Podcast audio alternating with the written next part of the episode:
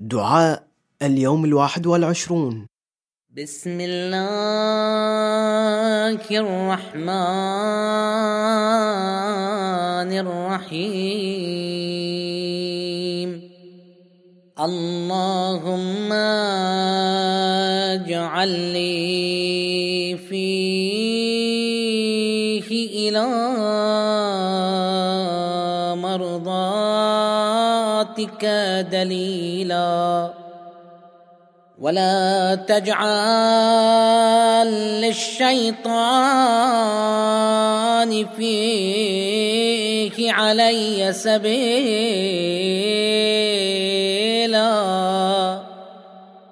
واجعل الجنة لي منزلا ومقيلا.